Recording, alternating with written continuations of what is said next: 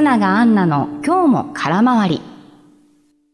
プレイバックアナウンサー試験スペシャルさて、6月に入りまして、来年春卒業の大学生の就職活動、面接の選考活動がスタートしたということで、これをもって10月1日の内定解禁に向けていよいよ本格的な就活がスタートしたということなんですね。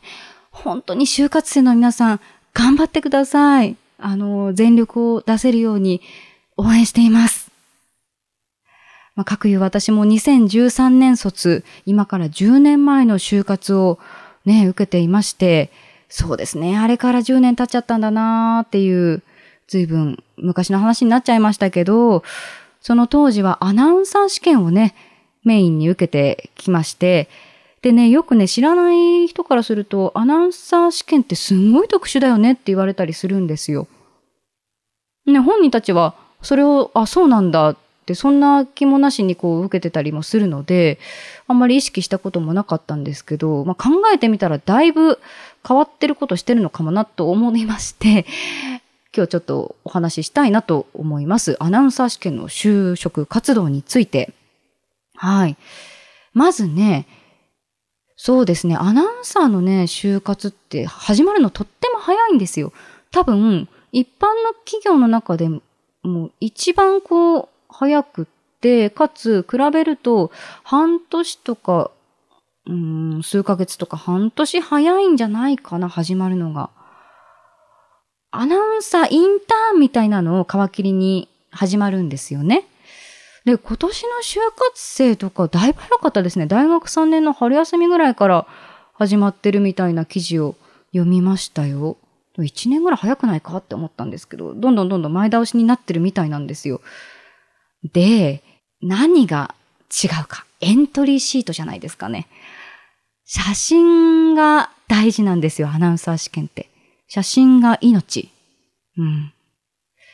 まあ、中に入ってから知ったんですけど、やっぱり ES を読んでもらうために、まず、写真で振り分けられちゃうんですって。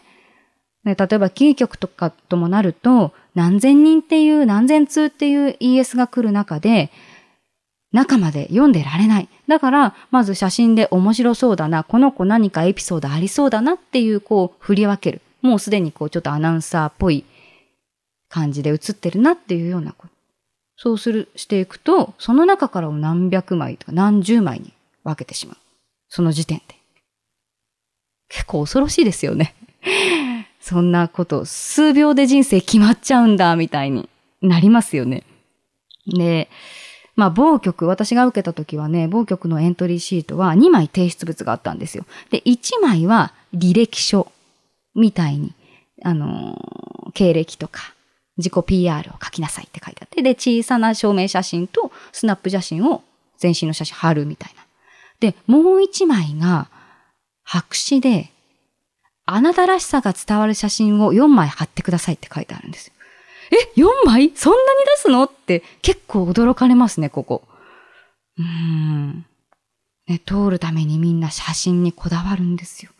それが全く通らないんです。まあ、当時を振り返るとすごいなんかこう、ああなんかざわつきますね、胸が。全然通らなくって。みん、周りは通ってる人もいたりして、あ、まずいな、まずいなってどんどん焦るみたいな。私もだから数社出しても全然 ES が通らない。ES の壁っていうのが一つあるんですよね。で、それが写真のせいなのか、内容のせいなのかわからないからちょっとこう悩むんですよ。で、私もね、よく通る人っていうのが周りにいたりして、もうすでになんとなく洗練された女子アナっぽいようなムードがある人たちで、で勇気を出して、その人たち、その人たちにこうエントリーシート見せてもらうんですね。そうするともう全然違うんです。写真。あーと思って。私が見させてもらった方は覚えているのが、東京ドームでビールの売り子をしている。で、何十キロもあるビールサーバーを笑顔でこう担いでビールを売ってる写真を貼っていて、努力と体力をつけました。キラッってこう素敵な笑顔で写ってるんですね。で、もう一人の方は、チャンバラをやってる。スポーツチャンバラというのをやってる。もうその時点でなんだかこう興味が湧きますよね。写真から。で、こう、おじいちゃんからスポーツチャンバラを習っています。マイナースポーツを経験しているので、世の中にまだ出ていないスポーツの魅力を発掘して発信していきたいですって書いてあって、もうね、エピソードとしても仕上がってますよね。写真の完成度、それからエピソード、面接に行っても話せる。で、このあなたらしさが伝わる写真っていうのを私その時点で気づいたんですけど、あなたらしさ、つまりあなたが映っていればいいんじゃなくて、あなたが生き生きと映っていて、かつ、かっこ映りが良くて、活動をしていて、それで面接に来ても一エピソード何か話していただけるような写真っていうことなんですよ。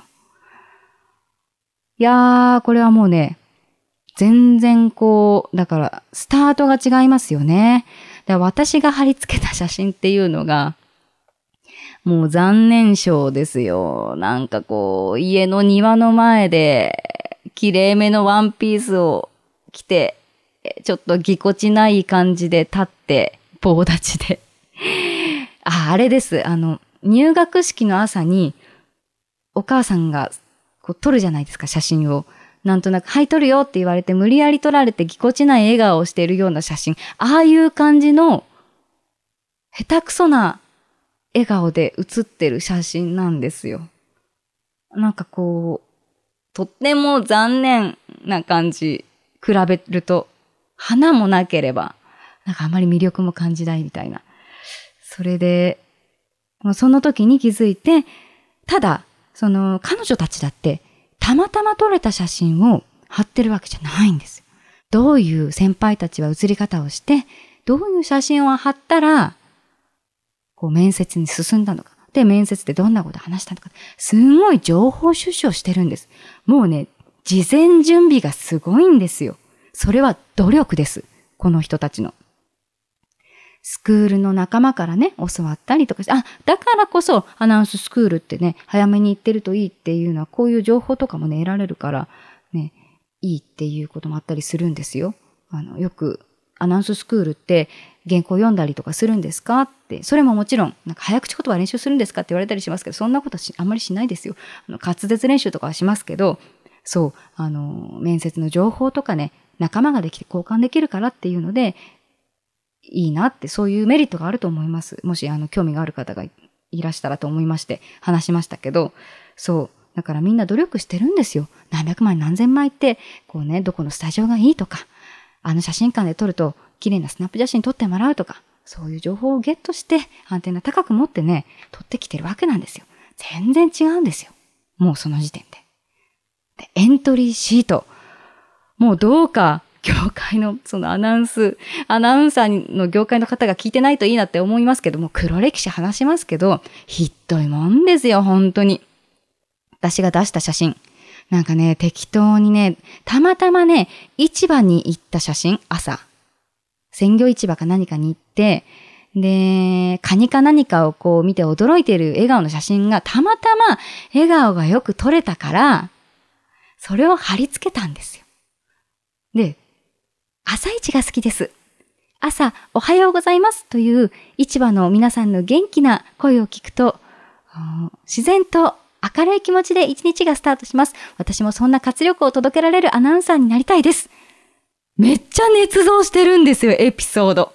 だって、朝市、市場に行くの趣味でも何でもないのに、回行っただけの写真を書いてエピソードを書いちゃう。こういうことね。絶対ダメですよ。絶対やっちゃダメ。あの、本当に。でもないんだからこういうエピソード書いてるし、しかも、朝一が好きですって、ひどくないですか？朝、ひらがな1、カタカナにして、どっかの番組を借りて、パクって。冒涜ですよ、こんなの。ひどいね。こういうエントリーシート平気で出してたんですね。恐ろしいわ。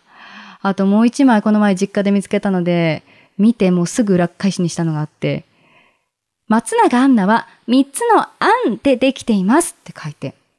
で、アンパンかぶりついていて、もうアンナだからアンっていうもうそれだけの写真で。で、1、提案力があります。2、アンテナ高く情報をゲットします。で、3、安心感があるアナウンスとかか、もうさ、これは弾かれて当然ですよ。だって私、この写真とこの内容を書いた書類を持って行って面接行った上で、何が話せるのって感じ。恥ずかしい。ひどいよ。もうなんか胃の中がぐるぐるしてきました。思い出しただけでちょっと背筋がこう、わ、凍るわ。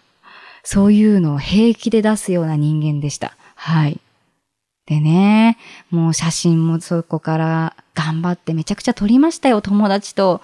綺麗な公園に行って、噴水の前とかで何百枚何千枚と撮って、奇跡の一枚をようやく貼り付けたりとかしてね。で、笑顔ってね、特訓すればね、だんだんできるようになるんですよ。私もね、最初に撮った写真と、その笑顔の練習してから撮った写真って全然違うんですよ。こんなね、鼻のない私でもね、あの、それはね、努力すればどうにかなることだなっていうのは学びました。なので、そうですね。もし、あの、興味がある、アナウンサー試験に興味がある方がいて聞いていたら、そこはね、あの、特訓していただけたらいいなと思います。で、もちろん中には、その自然とできちゃう方もいますけど、そういう方だって、面接 ES に貼るようなあの写真を選ぶために、やっぱり何百枚も撮ってますからね。すごく研究してると思います。さあ、そして今皆さんにお話ししたように、気づき、皆さんお気づきだと思いますけど、私はですね、とっても劣等生だったわけですよ。こういうね、ダメダメなことを平気でエントリーシートに書いちゃうし、浅はかだしね、そこに考えもあんまりないような。で、かつね、バックボーンっていうのが本当に普通だったんです。